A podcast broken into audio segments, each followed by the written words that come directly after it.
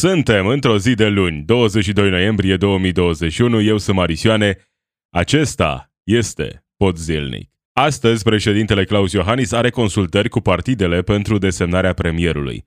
În această dimineață, partidele au avut ședințe pentru a valida rezultatul negocierilor și propunerea de premier. Ludovic Orban a mers la ședința PNL și a anunțat că votează împotriva guvernării cu Partidul Social Democrat. Actorul Marius Manole a renunțat la ordinul de cavaler pentru artele spectacolului în semn de protest împotriva președintelui Claus Iohannis. Președintele ANPC a fost demis de Florin Câțu după controlele la marile magazine, iar Austria a intrat în lockdown național pentru trei săptămâni. Acestea sunt doar câteva dintre principalele subiecte de astăzi. You are listening to the Podzilnic podcast. News and commentary from a progressive perspective. Președintele Claus Iohannis are astăzi consultări la Cotroceni cu partidele pentru desemnarea premierului. Toate partidele parlamentare sunt invitate, dar evident vorbim despre o formalitate, pentru că așa cum s-a întâmplat și la sfârșitul anului trecut, președintele Claus Iohannis s-a implicat în negocieri, iar ceea ce se va întâmpla astăzi va fi efectiv o formalitate ce ține mai degrabă de procedura constituțională, consultări și apoi anunțul președintelui pentru desemnarea premierului, care va trebui să obțină votul în Parlament. Lucrurile sunt destul de clare în acest moment. Președintele României și-a dorit o colaborare a PNL cu PSD, renunțarea la USR, iar lucrul acesta va fi validat într-o primă fază astăzi la Cotroceni și apoi în zilele următoare în Parlamentul României vom avea noul guvern cu premierul pe care și-l dorește Claus Iohannis, Nicolae Ciucă. USR a anunțat deja că nu va participa la consultări pentru că, uh, știu, uh, e doar o formalitate prezența astăzi la consultări. PNL, PSD și UDMR vor merge împreună. În această dimineață au avut loc ședințe ale PSD și PNL pentru a stabili formula unică de premier cu care vor merge la consultările de la Cotroceni. Uh, nu mai este un secret, uh, în momentul în care vorbesc eu, ședințele nu s-au încheiat, dar lucrurile sunt destul de clare în acest moment. Nicolae Ciucă va fi premier și se va merge pe formula aceea prin rotație, astfel încât primul premier să fie al PNL, iar apoi următorul premier din partea Partidului Social Democrat. Hai să-l auzim pe Marcel Ciolacu în această dimineață, înaintea ședinței de partid. Spuneți dacă astăzi le veți propune colegilor ca Partidul Național Liberal să fie primul care dă premierul, adică să-l acceptați pe Nicolae O să propun ambele variante care partid va dea primul premier și care sunt condiții și ce negocieri au avut loc. Din care credeți că are social, uh, Partidul Social Democrat mai mult de câștigat? Ministerele puternice, SG-ul finanțe sau avea Cred că cel mai important e ce au românii cel mai mult de câștigat, faptul că se termină o instabilitate politică creată de fosta guvernare de dreapta, da, rămâne să vedem dacă românii vor avea sau nu de câștigat în urma acestei guvernări între Partidul Social Democrat și Partidul Național Liberal, evident, alături de eternul UDMR. Rămâne să vedem toate aceste lucruri, ce se va întâmpla la guvernare. Hai să uh, rămânem cu mintea deschisă, să vedem uh, ce acțiuni vor întreprinde oamenii aceștia la guvernare. Istoria uh, ne arată că mai degrabă n-ar trebui să fim prea optimiști, dar hai să să mergem, cum spuneam, cu mintea deschisă, așa, uh, cu multe posibilități în fața noastră și să vedem ce se va întâmpla cu această guvernare PNL-PSD. Ludovic Orban a mers în această dimineață la ședința PNL și a anunțat că votează împotriva guvernării cu PSD, anunțând de asemenea că nu este târziu să refacem coaliția de centru-dreapta pe care el a negociat-o la sfârșitul anului trecut, evident, la momentul respectiv, cu susținerea lui Claus Iohannis pentru ca premier să devină Florin Câțu. Hai să-l auzim pe Ludovic Orban în această dimineață, înaintea ședinței de la PNL, imagini transmise de Epoch Times România. Împotriva guvernului cu PSD. Spuneați la un moment dat că dacă Partidul Național Liberal se alătură social-democraților, veți părăsi de tot această formațiune politică, deși teoretic ei v-au exclus într-o ședință de birou executiv. Dumneavoastră spuneați că nu este statutar această excludere. Nu e așa cum statutul spune. De altfel, uh, colegii care acum se fac că sunt la conducerea partidului, că de fapt la conducerea partidului se execută comenzi venite de la Cotroceni, nici măcar nu cunosc statutul. Și-au bătut joc inclusiv de instituția președintelui, scoțându-l din negocieri în condițiile în care președintele partidului trebuie să conducă negocierile. E o rușine. O alianță împotriva naturii și făcută în disprețul cetățenilor care ne-au acordat uh, votul. Oamenii obișnuiți. O opinie contrară față de situația cu uh, actualul premier interimar Florin Câțu. În acest moment, cum vedeți, Nicolae Ciucă, propunerea PNL pentru șefia executivului? Nicolae Ciucă este membru al Partidului Național Liberal de un an de zile. După părerea mea, un partid liberal care prețuiește libertatea, proprietatea privată, drepturile și libertățile individuale, uh, democrația în general, uh, uh, accesul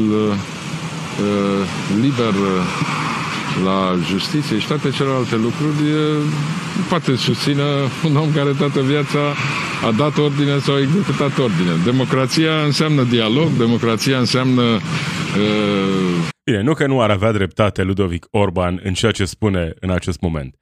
Dar hai să vedem lucrurile așa cum sunt, în realitate.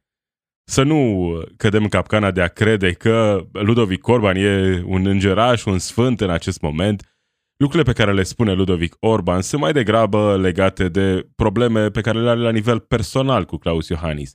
Conflictul său personal cu Claus Iohannis îl face să lanseze aceste declarații.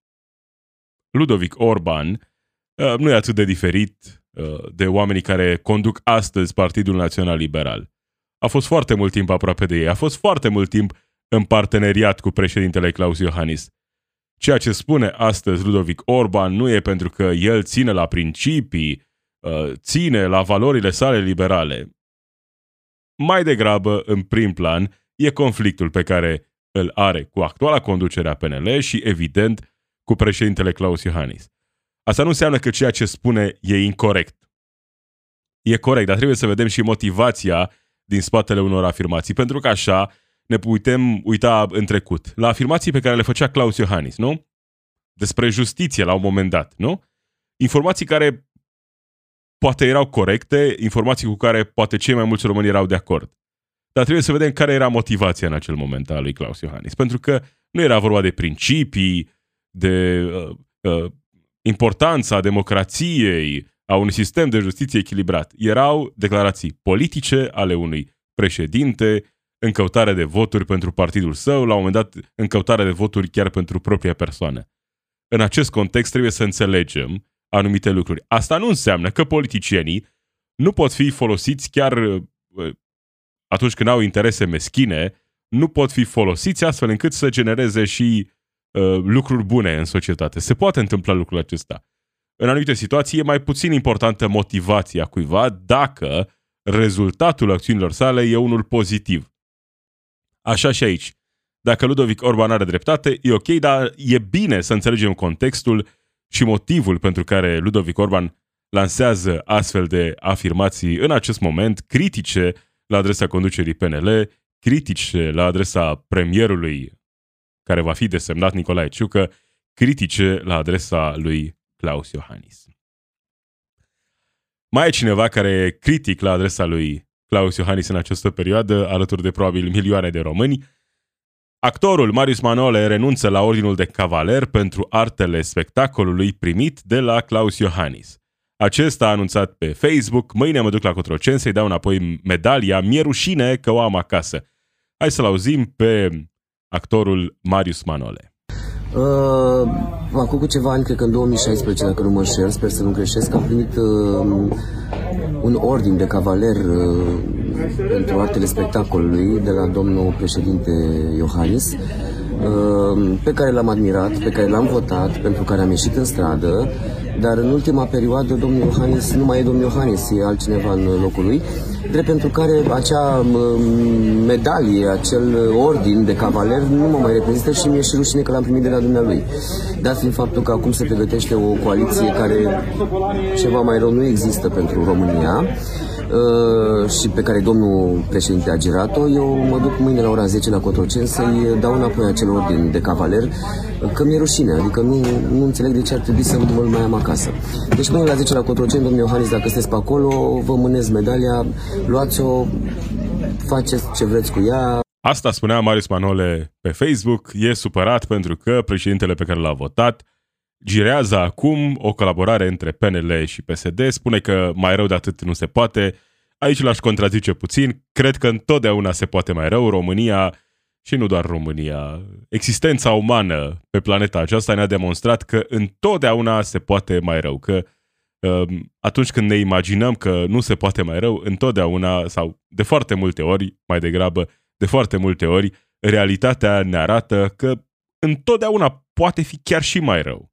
Asta nu înseamnă că e bine, dar în același timp să nu excludem posibilitatea că întotdeauna poate fi mai rău, iar în imaginația mea există cel puțin un scenariu în care România ar putea să fie într-o situație chiar mai complicată cu, de exemplu, un alt partid proaspăt intrat în Parlament la guvernare. Dar trecând peste lucrurile acestea, Marius Manole spunea așa, merg la Cotroceni și îmi renunț la medalia pe care am primit-o, ordinul acesta primit de la președintele Claus Iohannis.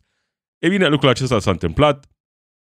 Marius Manole a returnat medalia la Cotroceni, munca și meritele mele rămân și fără această medalie, spune Marius Manole, hai să-l auzim puțin într-un video uh, de pe libertatea.ro. Marius Manole în această dimineață.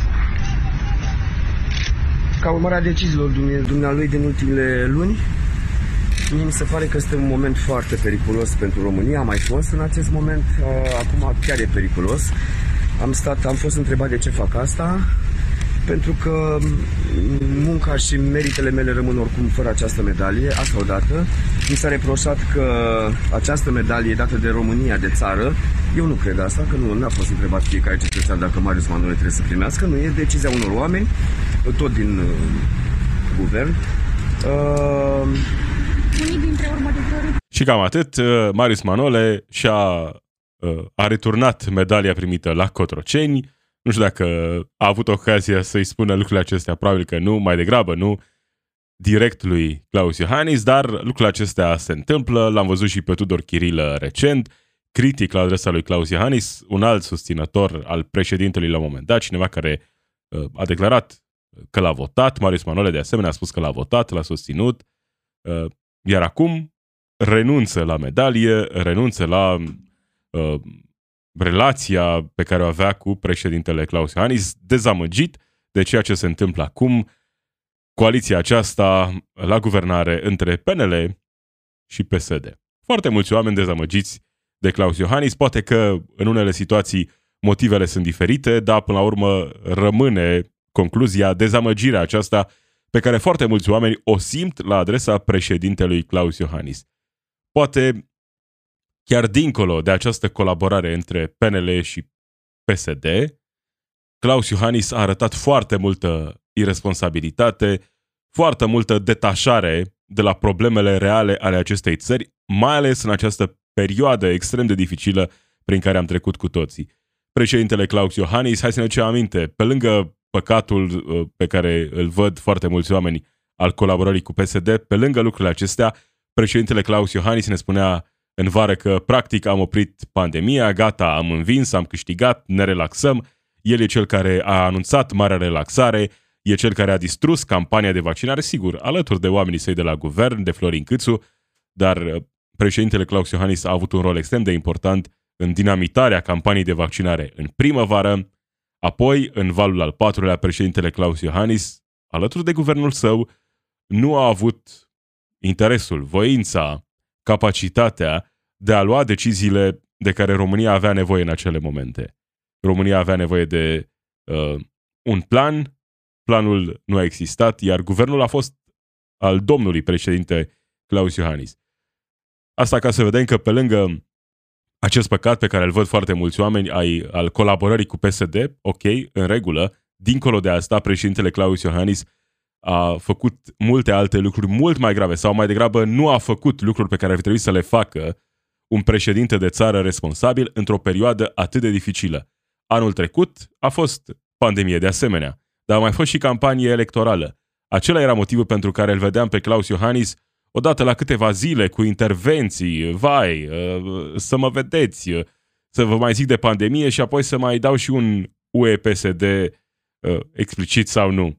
Lucrurile acestea se întâmplau anul trecut pentru că președintele Claus Iohannis era în căutare de voturi. Anul acesta, că nu și-a mai dorit voturi, gata, mandatul său îl are, guvernul său l-a avut, s-a simțit confortabil. Anul acesta, golf, piramide, România rămâne acolo în planul 2, 3, 4, mai puțin important lucrul acesta pentru președintele Claus Iohannis. Asta ca să înțelegem în context mai multe nemulțumiri pe care uh, oamenii le au la adresa președintelui Claus Iohannis.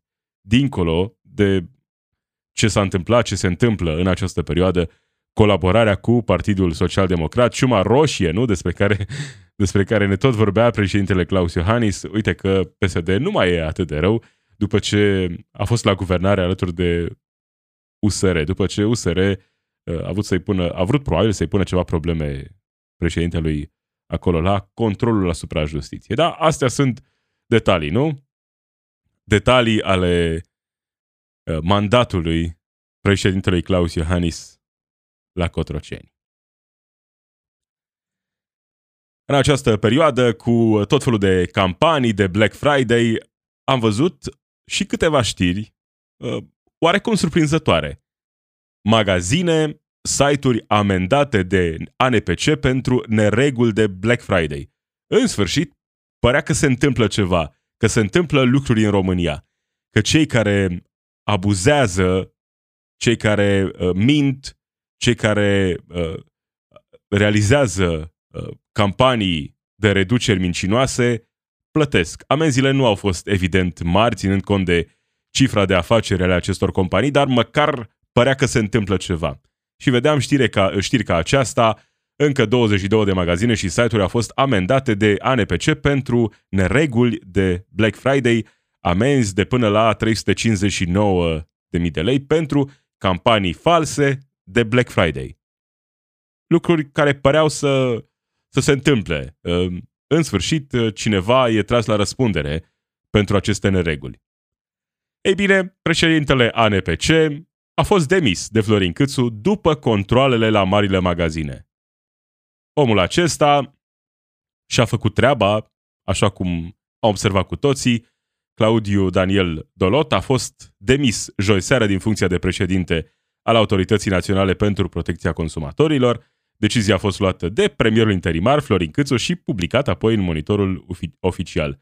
În ultima vreme, ANPC a făcut zeci de controle în București și în țară, așa cum scrie europalibera.org, și a propus închiderea mai multor hipermarketuri și supermarketuri din lanțul Oșan, Carrefour, Lidl, Mega Image, Ikea, în urma numeroaselor nereguli găsite și a mizerii de nedescris din zona cu mâncare. Au fost și, sigur, controlele de Black Friday, iar apoi deținătorii capitalului s-au supărat și au apelat la prietenilor de la putere.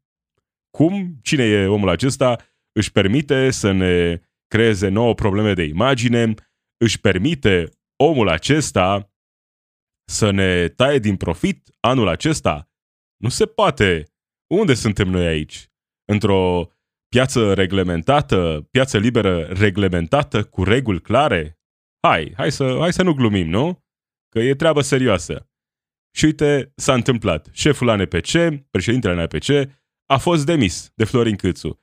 Pentru ca să înțeleagă și următorii președinți că dacă îți faci treaba la conducerea acestei instituții, postul tău uh, nu va mai exista sau va exista pentru altcineva, nu pentru tine ca să înțelegem cum funcționează această piață liberă reglementată în România.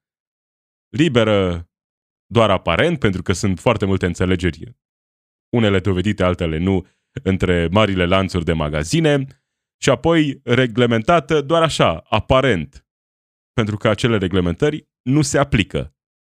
Sau când se aplică, vedem ce se întâmplă, președintele ANPC, dat afară imediat de Florin Câțu, pentru că l-au sunat deținătorii capitalului în România, oamenii care au cu adevărat puterea în această glumă pe care o numim democrație în România, stat de drept și așa mai departe.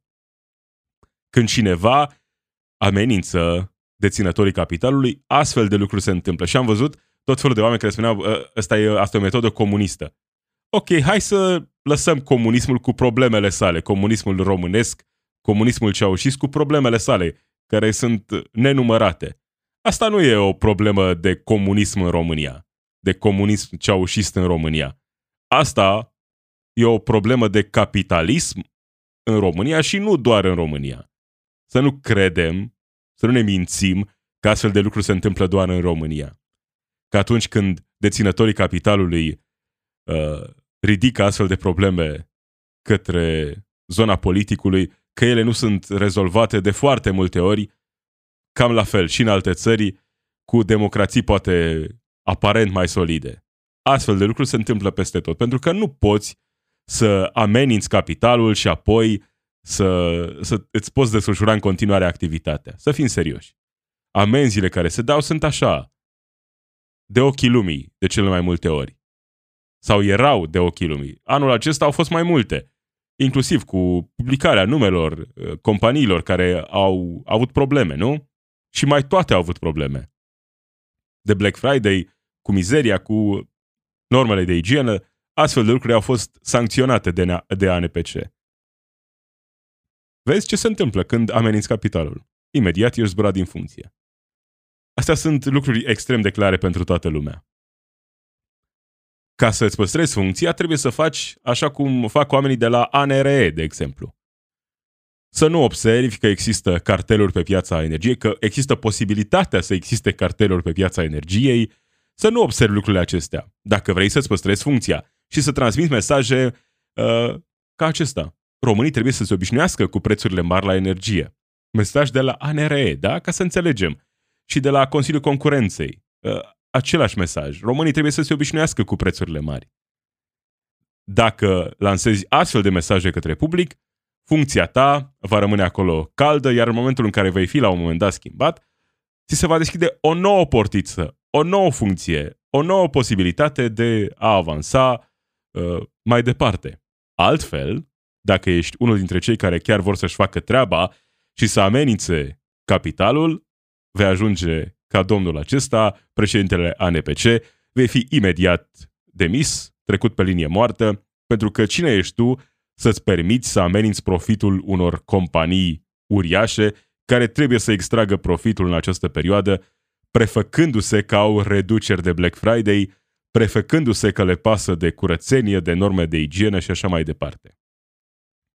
Dacă stai liniștit în banca ta, dacă nu ameninți în niciun fel capitalul, vei avea o viață bună, liniștită, iar în momentul în care se va termina mandatul, ți se va găsi un alt loc nou călduț, poate chiar în interiorul unor uh, astfel de mari companii, consultanță, ceva, ceva de genul acesta.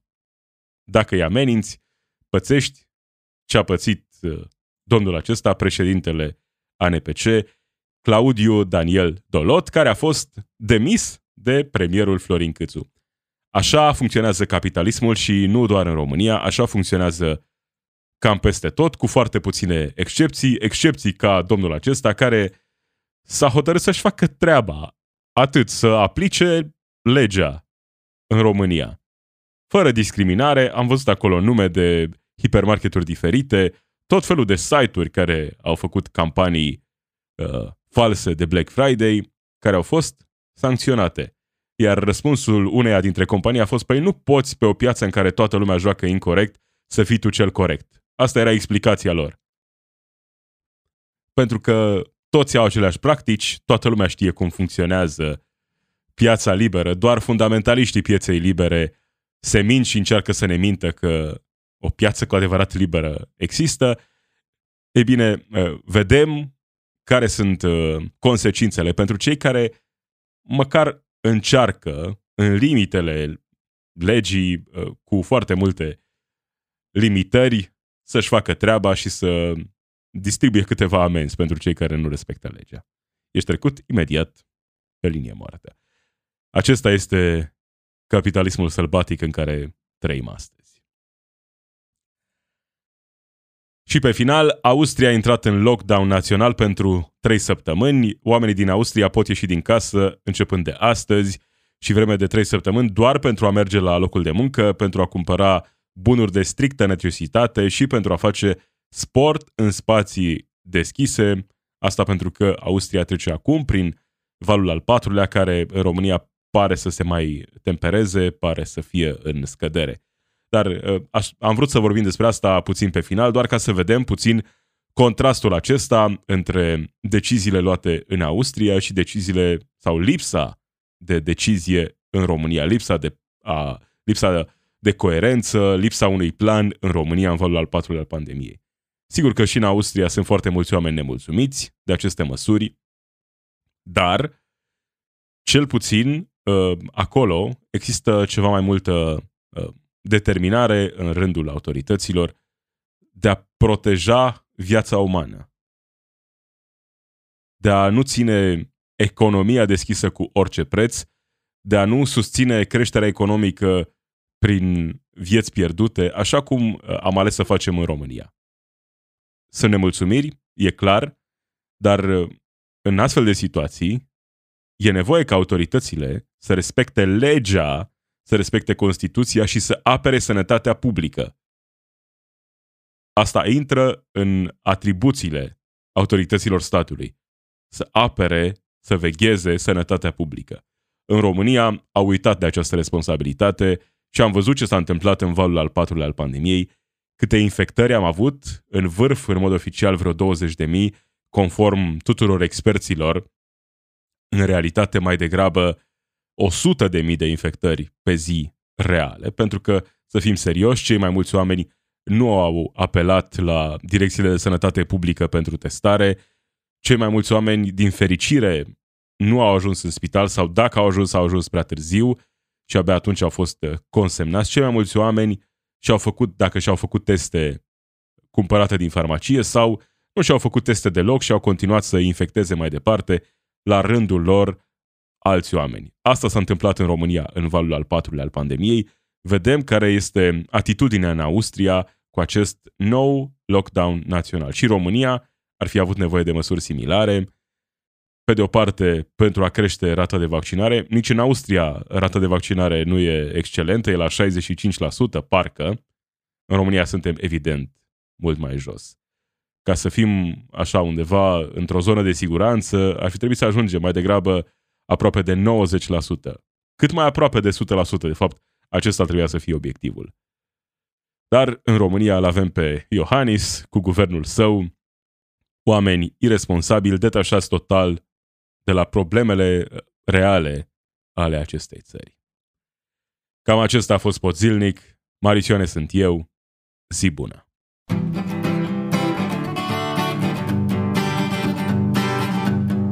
It's we who run the weapons plants and fight the wars they wage, and who work consumer hotlines from the inside of a cage. It's we who sweep the stock exchange where it's our lives they trade, but the black bloc makes us strong.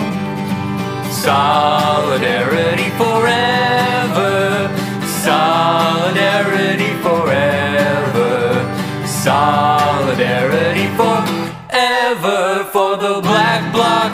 makes us strong.